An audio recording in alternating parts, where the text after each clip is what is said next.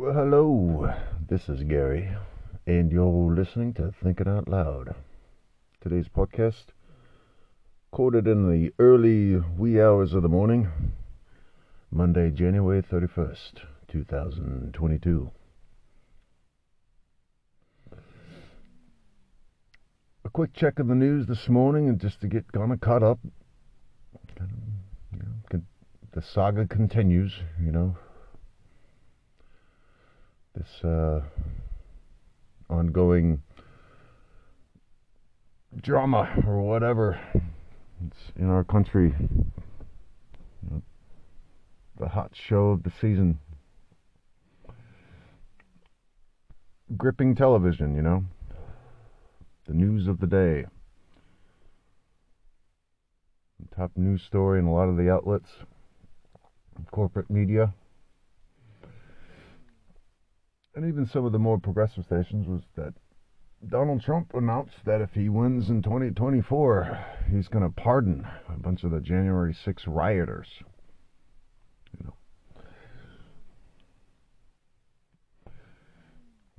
He's just this strange character that we just can't get rid of for whatever reason. It's very odd. All the news has to do is just not cover him. You know, Donald Trump had a rally today. So, if you want to go hear about it, go to his website or whatever. You know, why is it mainstream news that Donald Trump said something that we have to discuss and talk about? so annoying. When will he go away? It's been an ongoing goal of this particular podcast is just to sort of find ways to present the information and is really the the same information but in in a in a wide assortment of ways so that we can move on from the Trump thing, you know. I'm a huge fan of uh, Hunter S. Thompson and his sort of uh, the Trump of his era was Nixon. And he loathed Nixon, but he still found a, a certain the one kinship they had is one time he uh, he got to interview Nixon in the back of a limo or whatever, you know, the the motorcade, and they just talked football. Was really the only thing he had in common with Nixon. And Nixon's kind of a pretty reprehensible character, but uh, you, you know, we wrote about him a lot and talked about him a lot because he was kind of the embodiment of everything that's wrong in politics, you know, at the time. And Trump has kind of been that for my, my era, you know. I've uh, published stuff on Smashwords.com, a lot of ebooks, mostly poetry. Someday I'm hoping to write more uh, varied material. Um, still working on a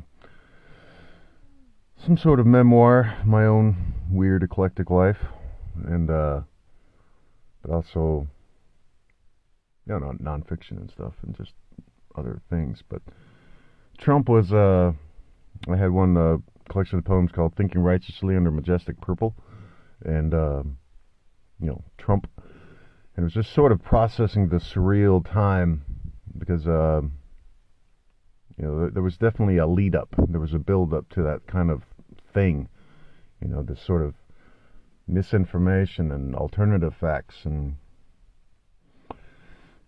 the accepting of this a, a mass accepting of a, of a distorted reality, you know. And it just continues, you know. Won't he won't go away? Um, Republican Party feels like they can get away with, they can stay in power by sticking with the guy. They understand, I think, that the majority of the country does not support Donald Trump or his way of ruling, which was a fascist style of rule, uh, very oppressive and uh, vindictive and cruel. Uh, it sort of mimics his character traits. You know, um, it was a, a, scary government that Donald Trump was proposing, um, one that blatantly encourages violence. What's his platform? If he wins in two years, it's you know it's two years away, over two years away. It's closer to three years, really. You know, Joe Biden It's only been a little while, you know, just a ways in. You're in there, so I mean, you got a while, but uh, anyway, it's uh, it's a frustrating time still to be an American because there's just this cult of personality guy that just won't go away. Uh, he's been lingering around in our society for several decades, and then he, he finally actually did it and became president. He was able, there was just enough people spread out in just the right way who just didn't know, for whatever reason, uh, who the guy was and what he stood for, and what his principles were, and what, what how he conducted himself, you know, what he valued, what was important to him, what his ambitions were. For for whatever reason, millions of people just were unaware of what Donald Trump's true ambitions were. And and they, they thought that they were righteous ambitions that Trump had. Why they thought this is very confusing. You know, he, he was famous for bankrupting companies, cheating on his wives, being racist, sexist, and stupid, and a whore for publicity. That's what he was famous for. That's why we knew his name. He used that fame that he had to make more money. Like there was a value in the fame. So he could sell his name to the owner of a building, and they would put his name on their building and pay him to have his name on their building because there was a value in his fame. And then it's my personal opinion that we will come to understand that that name being widely broadcast in full public view on a big tall building was kind of like a flag to certain elements around the world criminal syndicates if you will that this place is kind of cool with that kind of thing you know money laundering and whatever other sorts of criminal activity that needs to be engaged in. You know, hiding the source of money, uh, money laundering, it was a, a key component of, of some of the Trump properties.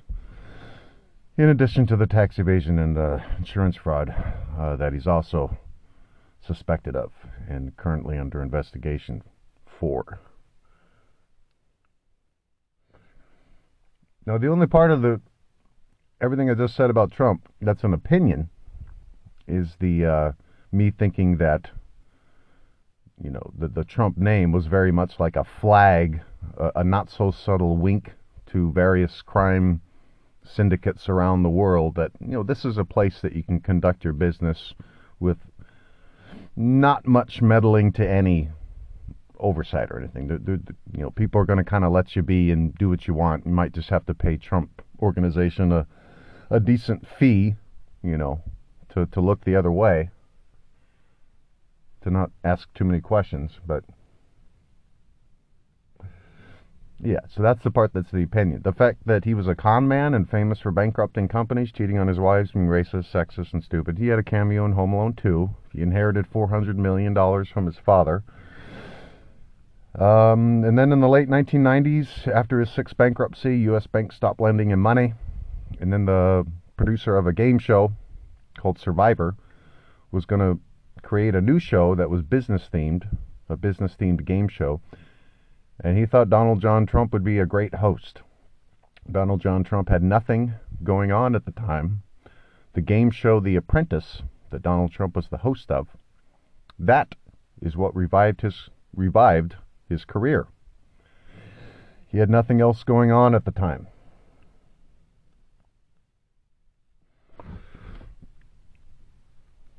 It's my personal opinion that uh, the Trump saw an opening. He saw his new marks with the Tea Party movement. You know, um, you know, you, you have this movement of working class folks loudly and passionately protesting against healthcare as a right and passionately protesting against taxes on the wealthy. In order to pay for health care as a right. Yeah, and, and there's video of it and everything. You know, it was on the news, town halls where people yelling and screaming about uh, them wanting to continue to pay exorbitant amounts of money for health insurance that doesn't even pay for 100% of your health care costs. Um, it was a, it was a sad time. it was embarrassing.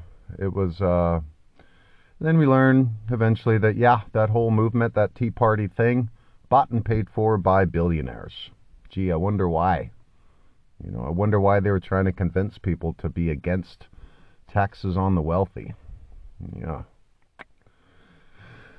And, uh, you know, uh, the people that paid for that movement, the Koch brothers, billionaire coal barons, they're the ones that got the Tea Party movement going, convincing working class folks to be against health care as a right and against taxes on the ultra affluent in order to pay for health care as a right.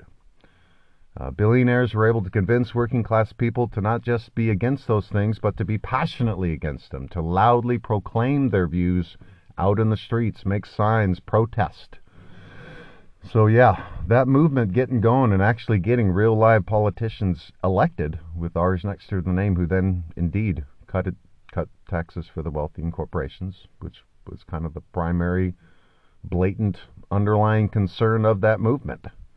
Um, it was disguised as something else. You know, that was the manip- manipulation part.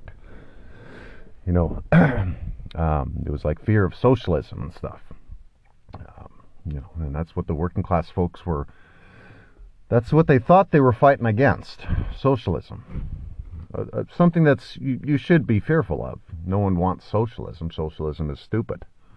Um, so you have a right to not want that. I certainly don't want socialism. I just want hospitals and schools. A universal basic income would be pretty sweet too, especially if it's tied to economic overall economic performance that we all participate in. Uh, just sort of making sure that the people doing all the work are receiving some kind of benefit. Yes, the majority of the benefit is still going to go to the people who own all the companies but don't really do anything. They just own the companies that we all work for.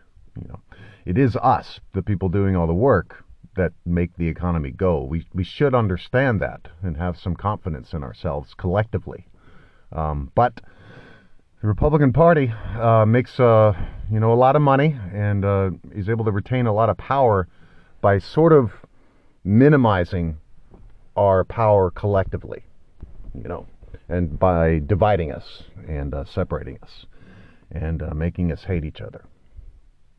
It allows uh, people like Mitch McConnell, Kevin McCarthy, Marco Rubio, Ted Cruz, Lindsey Graham, Matt Gaetz, Ted Gosar, Gohmert, Jim Jordan. It allows wealthy white men like that uh, to stay in power uh, so that they can continue to create laws that cut taxes for the wealthy and cut taxes for corporations. And then after they do that, then they can, can get to the the real meat and potatoes stuff, like uh, making certain medical procedures illegal. In the state of Texas, they've already done this. They've decided that abortion is now illegal. Is healthcare now a, now a right in Texas, including, you know, child care? Pregnancy is a pretty arduous ordeal. Lasts over, you know, nine months. You know, and then of course, once baby is actually born, yeah, now they're that's that's a human being now that's living and breathing in the world has their own name and has to be taken care for. It's a, you know pretty of a kind of a constant thing, you know, um, taking care of a baby. Um, so the government sort of dictating, saying, "Yep, we end we don't care, basically, you know, and no, we're not going to offer you any help at all. We're just going to mandate that you do this, uh, and just sort of avoid certain elephants in the room. Are there ever women who get an abortion and later have a child later? Yep, happens all the time. Uh, but the government is saying we don't care. We don't care that you can't have this child right now. You will, or face consequences. Except, of course, if you're a wealthy white woman. If you're a wealthy white woman, woman in Texas, obviously you can still get an abortion. Why would there be any restrictions on that? We should know that and understand that and start getting to the point where we understand that's what the law is about. Yeah, oppression. Okay. Wealthy white women living in Texas can certainly still get an abortion anytime they please. Okay, especially if you're a say the senator of one of the Texas senator's daughter, you know, gets pregnant and is not ready to have a child yet and decides to get an abortion. Will she be able to with the new Texas law? Yes, of course. Why would she be restricted from getting an abortion? She's a wealthy white person. Yeah. Yeah, she'll, she'll be fine. Yeah, she'll be able to do that because it's necessary for her. And, uh, you know, her wealthy and powerful parents will understand the necessity for her to do that. Yep. So she'll be allowed to. But if you're not in that particular category, uh, no, you're going to face consequences. Um, yeah, the law is wrong. It's stupid. It's not empathetic at all. Offers no solutions.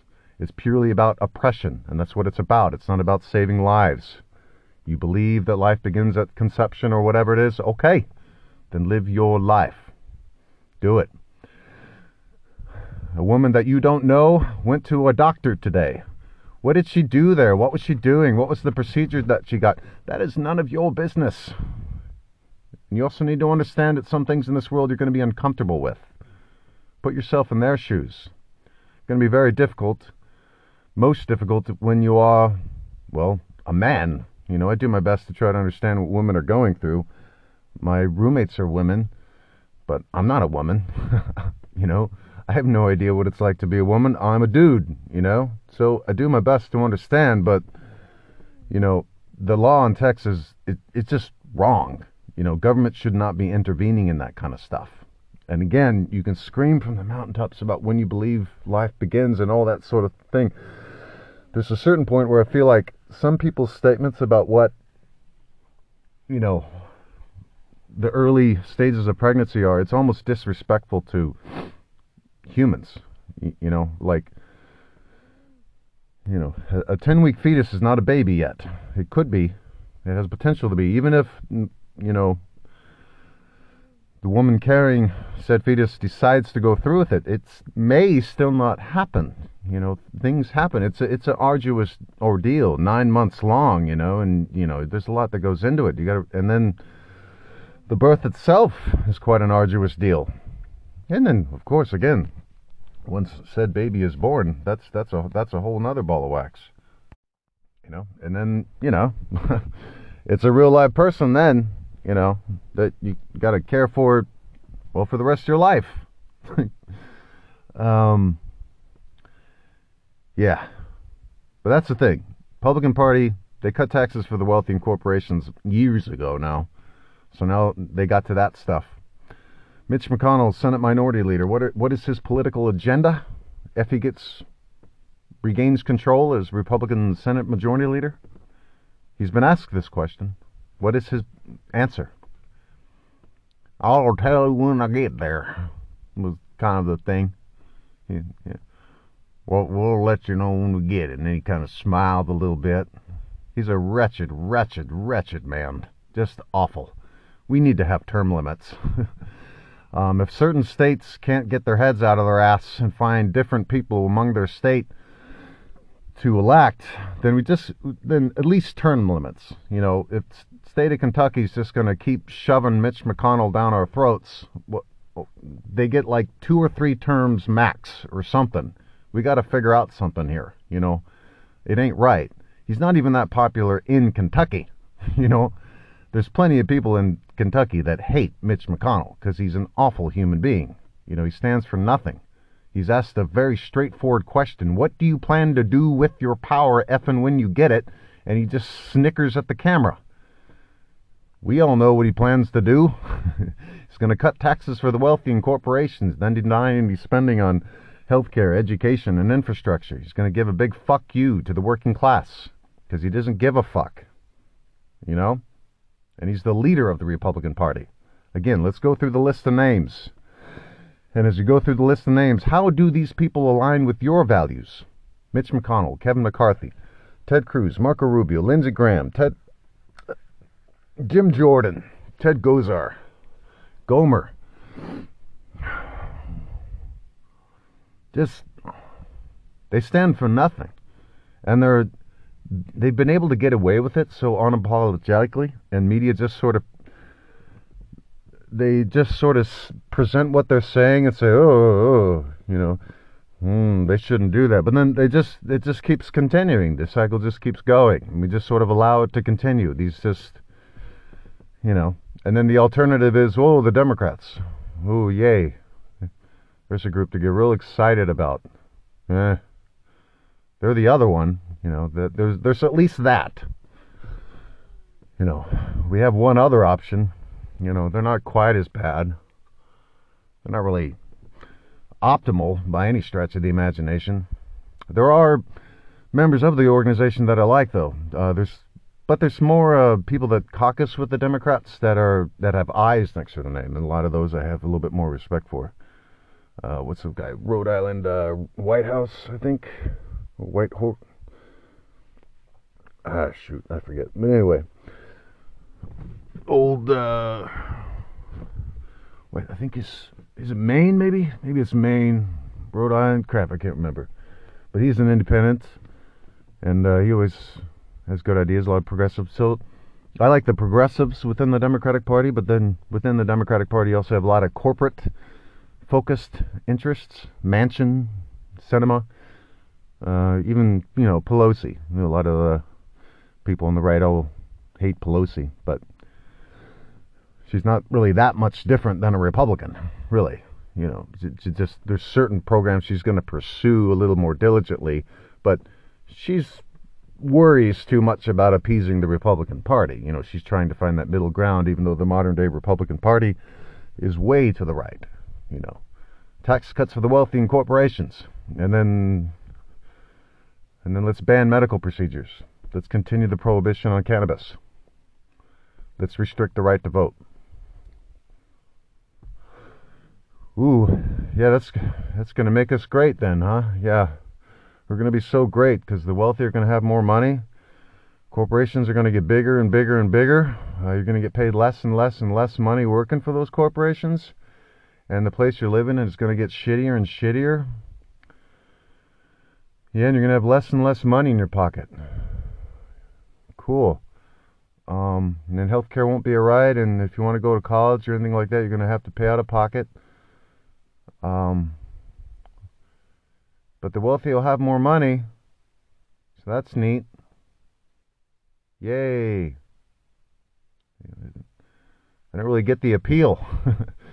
uh, and so the way the Republican Party gets away with it is by just changing the messaging and just pretending like that's not what they're doing. Mitch McConnell, when asked, What are you going to do with your power? He just kind of smiles and snickers. He knows what he's going to do with his power. And there's millions of people that are going to let him do it and that are all too gleeful because they don't like the Democrats. So they're going to give Mitch McConnell four more years. They're going to give him the reins to the Senate. Have at it. You know? Go get him, Mitch. Go cut the taxes for the wealthy and corporations and then deny funding to infrastructure, education, and healthcare. Let's make sure that we continue to pay exorbitant amounts of money to health insurance companies so that when we get sick, we still have to pay more money to pay for the bill. That way, those in health insurance companies can continue to pay 20, 25, 30 million dollars a year to the CEO who runs the corporation and continue to pay nice dividends to the shareholders. That's the reason that a health insurance company exists. It doesn't exist to make sure that you stay healthy. That's not its purpose. purpose is to re, you know, increase shareholder value. That's it. Again, that is the purpose of a corporation, regardless of what sector of the economy it's in. It's to increase shareholder value. That's why the corporation was created. It allows owners of a business to, you know, receive benefits and to have an ownership stake without being personally liable for the debts of the business. It's the purpose of a corporation. So if the corporation gets sued, you, the owner, cannot get individually sued, just the corporation. You know, which is a separate entity. So, the thing with these corporations, they get so big, so massive, and have so much control, and they are uh, so intertwined.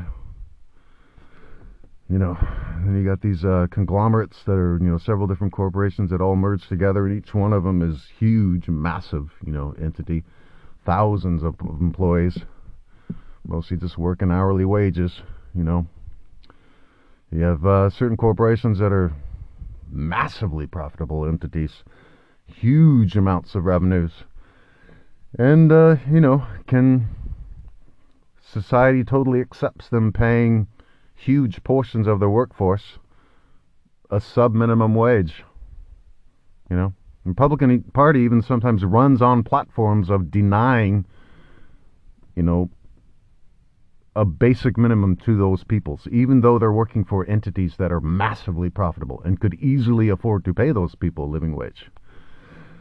Republican Party will even go to the through the you know messaging of why should it be you know the responsibility of a business of a corporation to treat its employees with respect? Shouldn't have to do that.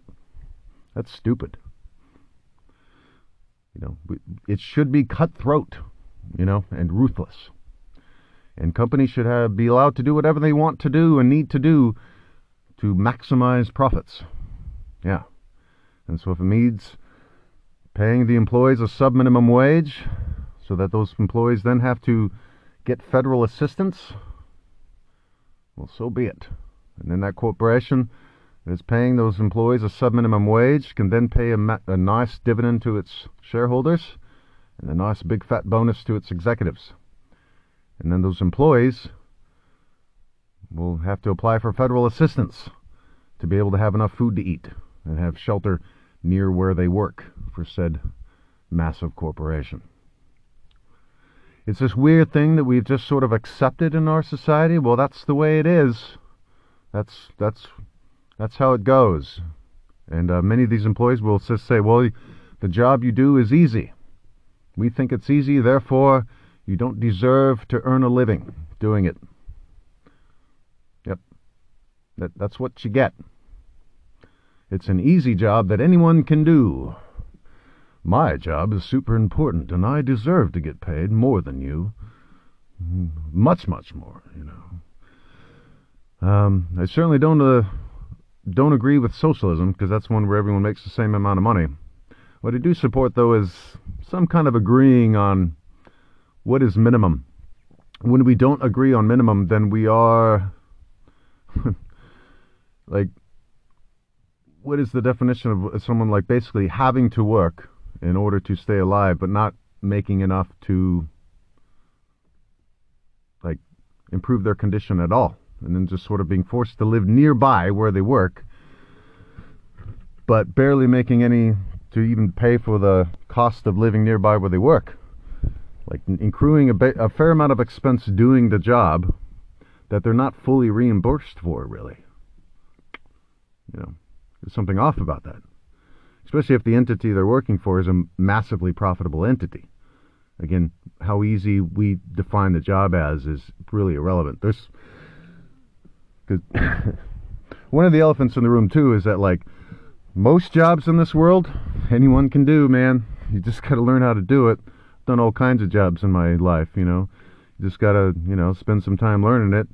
Some jobs require a lot more experience and training, of course, yes, but there's a vast portion of jobs in this society that you just got to start doing it, and then, you know, with, experience comes a higher level of expertise. But there's plenty of jobs in our economy that aren't terribly difficult, that don't require extensive training. And that is concerning, though, because uh, some of these jobs are probably jobs that could be automized at points in the near future. Uh, when corporations are looking at their expenses, one of the biggest expenses they have is wages and salaries, and primarily for you know the, the working, the workers, you know the hourly wage employees. Salaries of executives; those are not ones that they're ever going to look at lowering. But how to lower that wage cost? That's always going to be one that they're looking into. Uh, how how to minimize that in order to maximize profits because employees for a corporation are a necessary expense, but expense nonetheless, and that's how they view it. You know, you have to pay people to do the work. And ideally, you want to pay them as little as possible, just enough so that they stay there, but not enough to where, you know, it, it costs you too much. You know, yeah, you want to pay them just enough to, to so that they just keep working. You know, at a at a decent level of productivity, and that's what you know that's what corporations do. And then in some cases, if they have enough money, they can also maybe spend some money on messaging or lobbying with Congress to sort of advocate against, you know, minimum wages and stuff. Um, even ones that are that are minimum. It, it, it's called a minimum wage for a reason, and it's different. It's going to be different in every region of the country. Um, you know, seven twenty-five an hour, the federal minimum or whatever it is now, is not a minimum wage in New York City. That's that is a a way sub minimum. You know, 15 an hour is still probably a sub minimum in New York City. Like that's New York City. It's an expensive place. You know, a cramped studio apartment is in the well over a thousand a month type thing. You know, so you know if you're going to be paying people to do work for you, you gotta you gotta pay them enough so they could at least afford the most modest thing, you know, in the area. And uh, there's plenty of jobs where they just don't even do that. You know. For other areas, you know, nine, ten bucks an hour, you might be doing decent enough. But that even that seems kind of low. You know, uh, median income in the United States is just under sixty grand, which works out to like, like something like twenty. It's like just under thirty an hour. So people's perceptions of what hourly wages are sometimes they get a little skewed. They think might think that it's a certain wage is way up there, like fifteen an hour. That's it's like uh, I think it's like 31 a year. You know, that's you know it's 20 grand less than the median income there, way less. It's not really that much money. So when it gets down to it, it's like, what's the Republican Party's platform? What are they running on? Why are they saying, you know, their message to you uh, as voters? Vote for us because we will do what? You know. Um, so the main messaging right now in 2022 is I'll let you know what we'll do when we get power. That was Mitch McConnell, basically. He, he just kind of, he was vague. He, he, he didn't have a clear, concrete answer as to what his specific goals are as a senator if and when he gets the Senate majority. None. So his policies are none specifically stated. So we would have to infer that it would just be continuing what his platform has been in the past, which has been tax cuts for the wealthy and tax cuts for corporations, and then the cutting of funding to in infrastructure investment, public health care, and public education. Now, obviously, none of those things are going to benefit the average working class person, which is why, when he's asked that question straight up, what is your policy agenda, he just kind of smiles because it's a game to him. You know, he knows what side he's on. He knows who his interests are that he's protecting, and there's millions of people that go along with it under various, you know, strange justifications. You know, some of them it's because they might be following various conspiracy theories. Some it's just because they're being inundated with conservative media. Who who knows? You know, um, anti-democrat stuff, whatever whatever it takes, whatever messaging is needed. You know, that's what conservative media is going to deliver to you so that you keep voting Republican so that Mitch McConnell can then cut taxes for the wealthy and corporations and then cut funding to infrastructure, public education, and health care. And again, none of those things are going to benefit the average working class person. And once they get to all that stuff, then they're going to make medical procedures illegal. People, uh, and then the, the, the anti vax people are going to say, my body, my choice. And then they're going to say that a woman 10 weeks pregnant, that the 10 week fetus inside of her is a completely unique, separate, individual human being, separate from the mother, that has its own personal rights. Fascinating. Fascinating. It's a fascinating time in the, you know, understanding of logic and philosophy and life and death and what is life. You know, scientists have been out ser- searching for life on Mars for many years, wondering if there's life on Mars. No, there's not fucking life on Mars. What the fuck? I mean, I guess depending on what your def- definition of life is. Oh, there's this, there's this water that may have been frozen. There's like these microscope. Oh, great, yeah. So not anything close, even at all, to the type of life that we have here on Earth, it, like even remotely. So, in other words, a, a barren wasteland that would not support humanity at all. But there's like maybe some microscopic stuff crawling around on the planet. Neat. Oh, that's really cool. That, that yeah, that's the most basic, basic beginnings, beginnings, beginnings of the beginnings of the beginnings of life. That's fascinating. Um, but you know, obviously not a place where humanity is going to be living. Fucking, let's all go to Mars. What the fuck? Why the fuck would you want to go to Mars? Well, it's the next one over, you know. It's it's the next planet over. Let's go there. No, I mean, we gotta, you know. Obviously, if we're gonna really truly reach the far reaches of space, we have to get to a technology that we don't even have yet, you know, because uh, it, it's like light years away and shit. So we got to think like Star Trek and shit like that, you know, like it's a technology that we don't even have yet. Uh, we're not gonna be burning off a bunch of you know the whole rocket thing you know like that's yeah but that's uh, you know that's where we're at. Like there's people that are like well, well let's go to mars. Why would you want to go there? We already know so much about it. It's clearly not a place that we're going to be like living. Why, why would you want to live there? It's, it's so far away and it's nothing. Like it, it's the complete opposite of Earth. You know, it's it's sort of void of what we would think of as life. You know, a lot of tumult, I guess. You know, sandstorms and all that kind of shit, and kind of a barren place. I would, uh, I mean, I wouldn't be going on any space program unless it would be like that, you know, one of those stars that's like a hundred light years away. It'll just be a a three month voyage or whatever somehow because you go at warp speed, get over there. I'm in. Well, that was one thing Donald Trump created with Space Force, whatever. Fucking Space Force. And uh, you know, there's the billionaires that are getting to fly into space too. But uh, it's almost like it's like we're jumping the gun a little bit.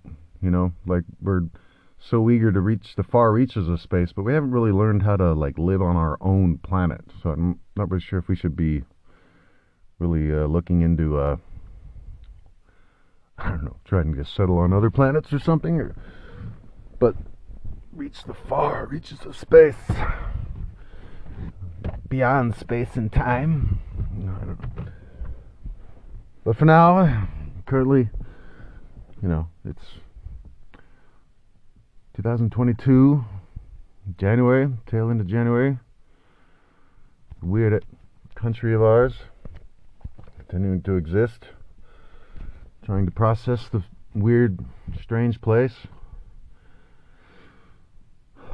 Continuing to uh, think that the Trump thing will just, just, it'll just dissipate someday. Just, just one random day, it'll just it'll just be kind of gone, you know just like it was in the late 90s. He just kind of disappeared and he was gone for like a couple years. But this time it'll be for real and for good.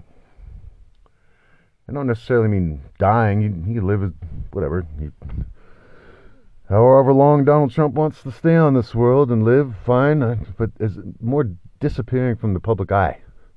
You know, just com- coming completely irrelevant. You know, it would just be nice to see an end to that movement it'd be it would be nice to see the Republican Party go to back to being more of a moderate sort of uh, fiscally conservative uh, reining in of uh, over liberal spending.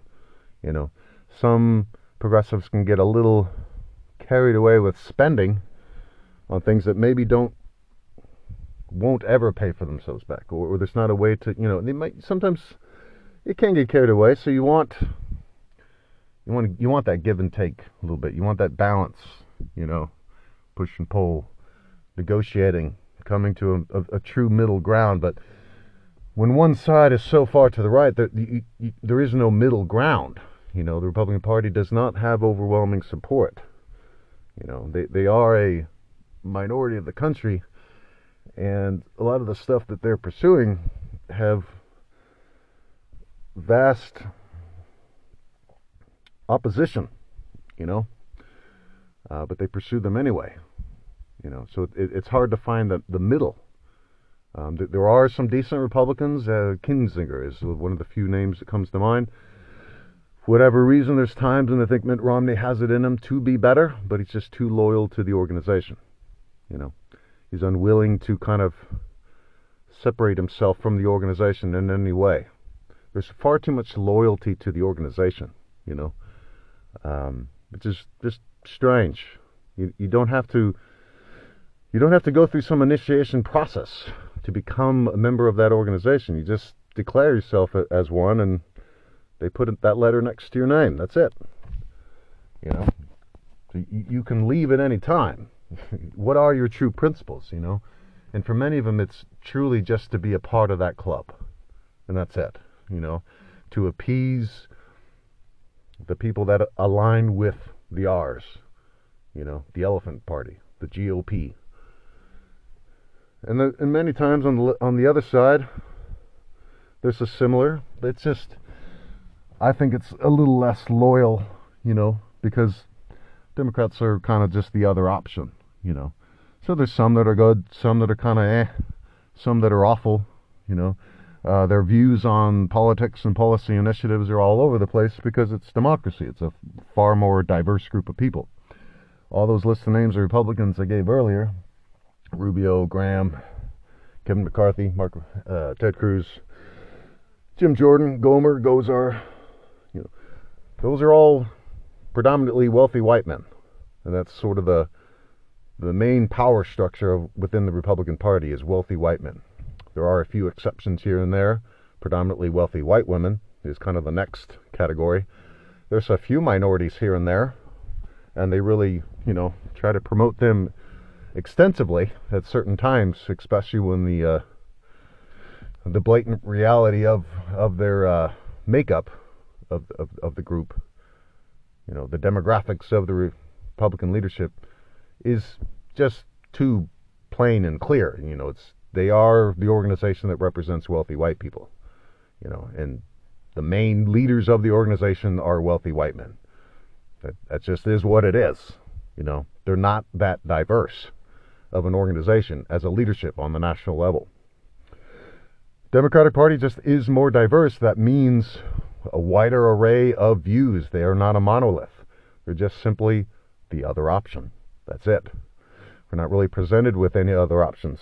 So many people, just sort of out of, you know, default, will kind of, if running for office, they'll just put the D next to their name just to kind of give a clear indication that they're not clearly primarily focused on tax cuts for the wealthy and corporations. Most people understand what the Republican Party is, but there are millions of people that watch Fox News every day and listen to InfoWars and the other conservative news networks and stuff. And so they believe other stuff about the Republican Party. They believe all kinds of stuff. Yeah.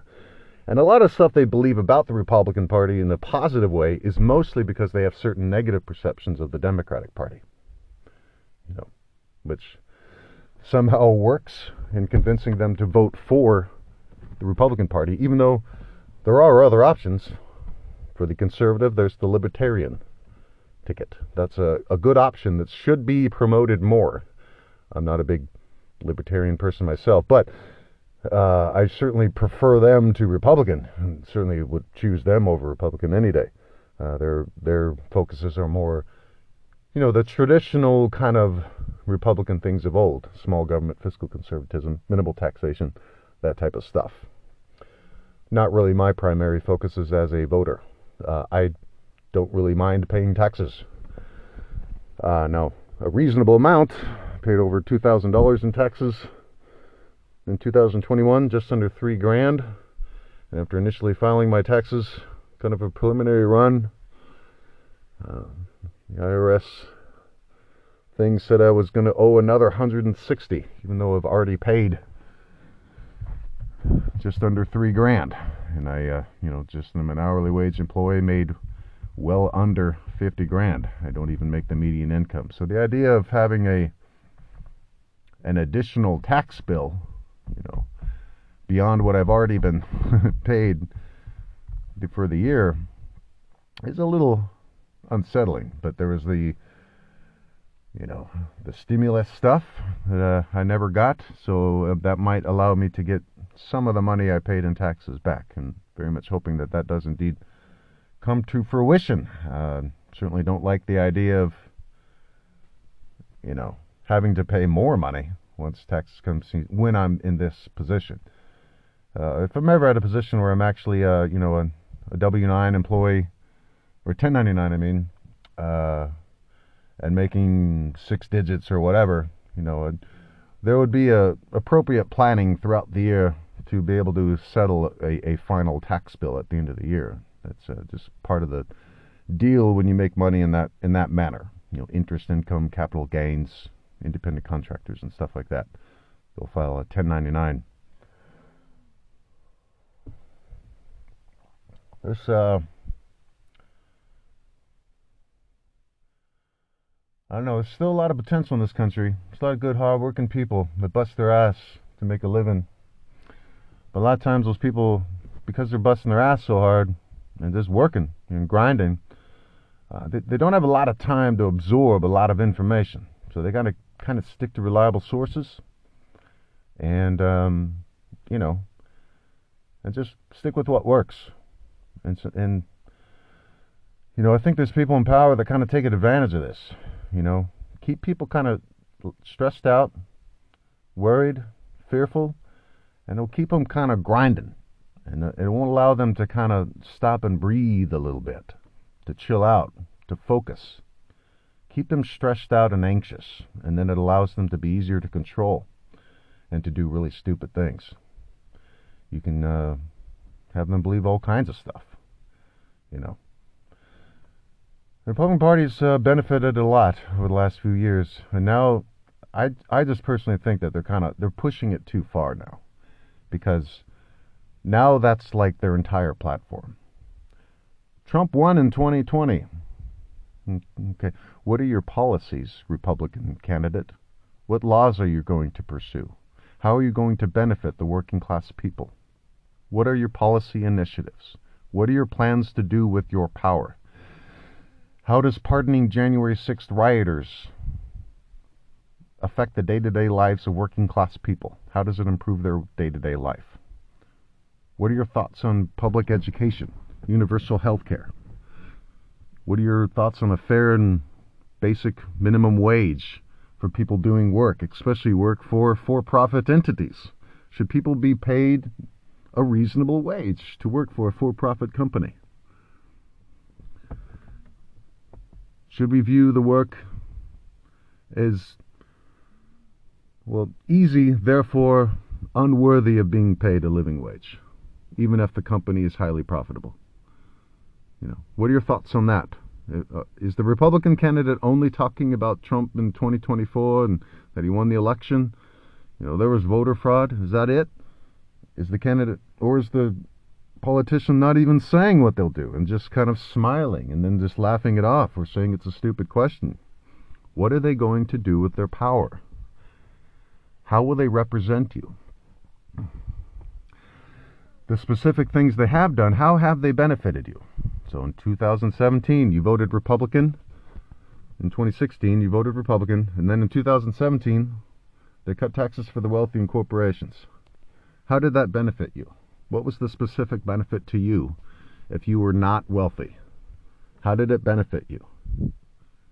Okay, the wealthy got more money, and the Republican Party did do this. They celebrated. Paul Ryan called it the crowning achievement of his career, cutting taxes for the wealthy and corporations back in 2017. What was the benefit to working class people? What was what was the reason a few years later that we couldn't afford certain things? What was the reason a few years later, after 800,000 people died of corona, what was the reason that Mark Zuckerberg, Jeff Bezos, and Warren Buffett increased their net worth by billions of dollars?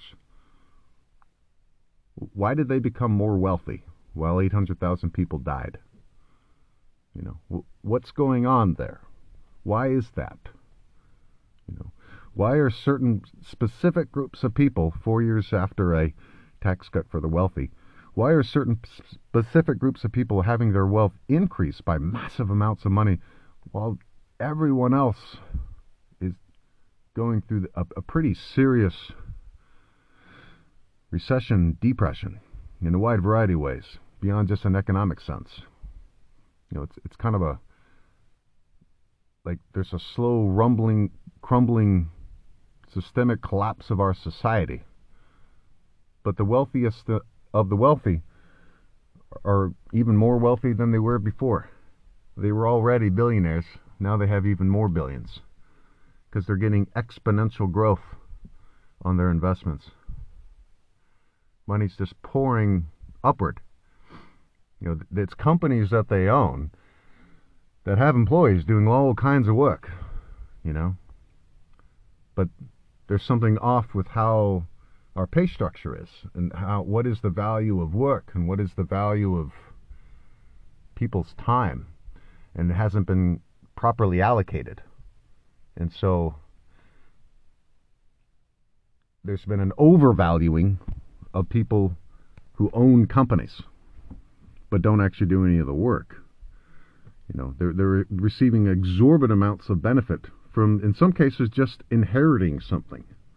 You know, they they literally do do nothing. They just were born, you know, and that's it. They they have an advisor that handles all the stuff for them, their personal investments. As far as the running of the company, they have a board of directors that does all that. They're just a majority shareholder. You know, they decide every once in a while who the board of directors is going to be.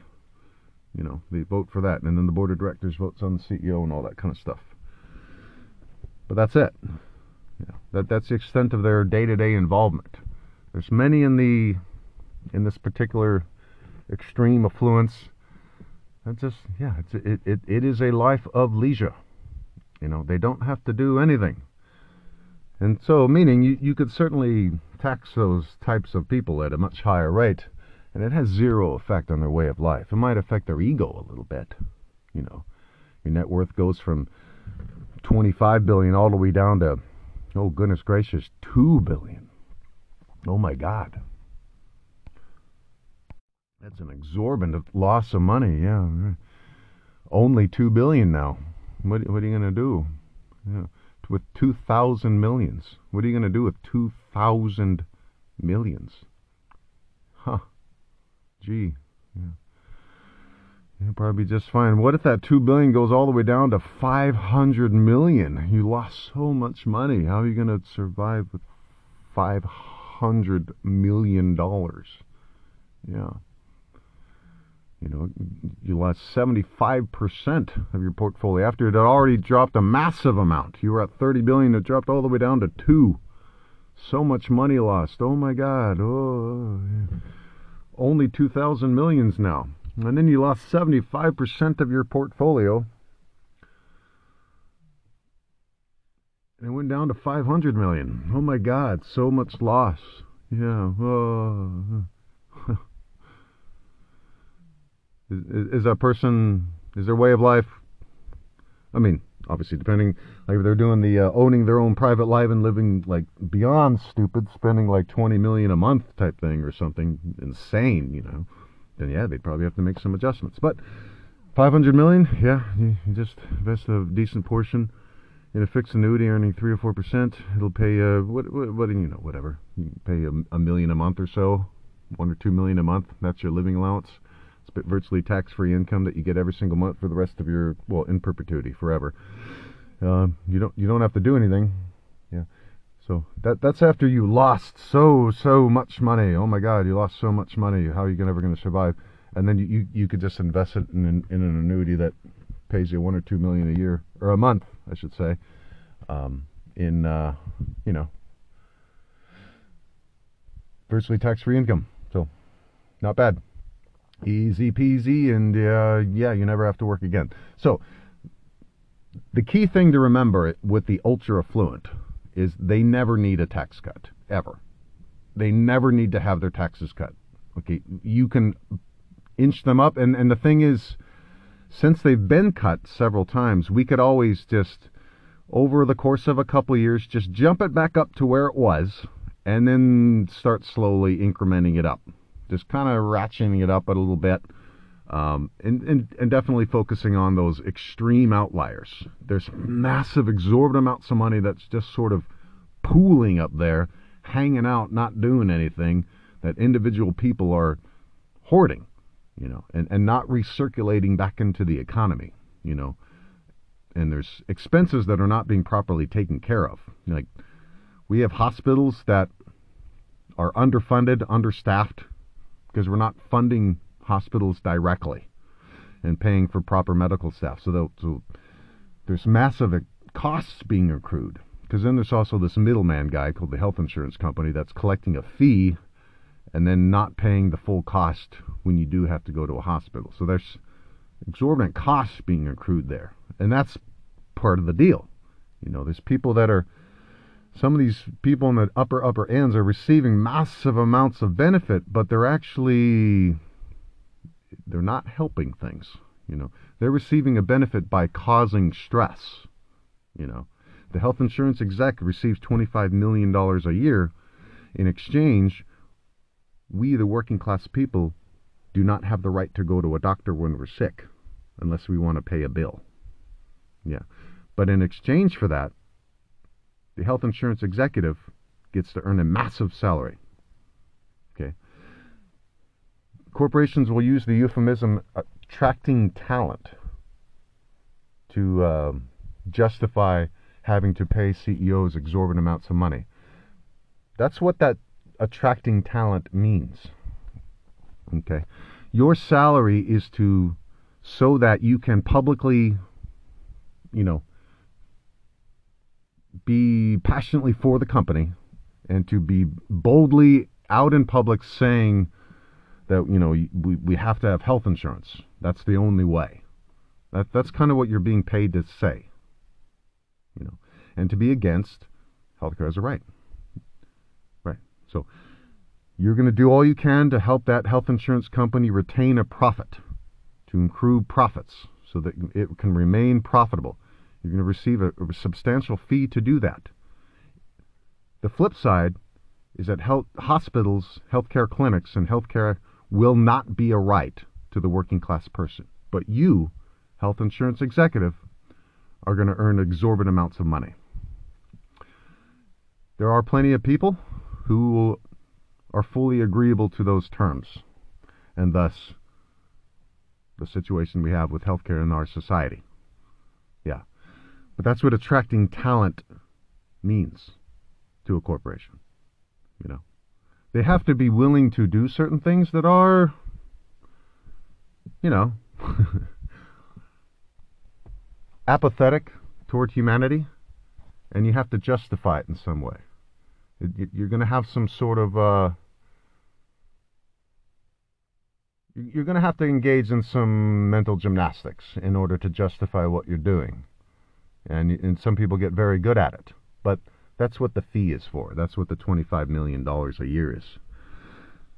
You know, so that they continue to support that corporation earning a profit, even though it will mean that healthcare will not be a right for the people doing all the work. So I'm hoping uh, this podcast just offers a different perspective, different way of framing these issues that we are presented in the news and I hope people start waking up, stop voting Republican, and look into other options. Make sure you're registered to vote. Make sure you're vaccinated. Stay safe out there. God bless. This is Gary. Thinking out loud.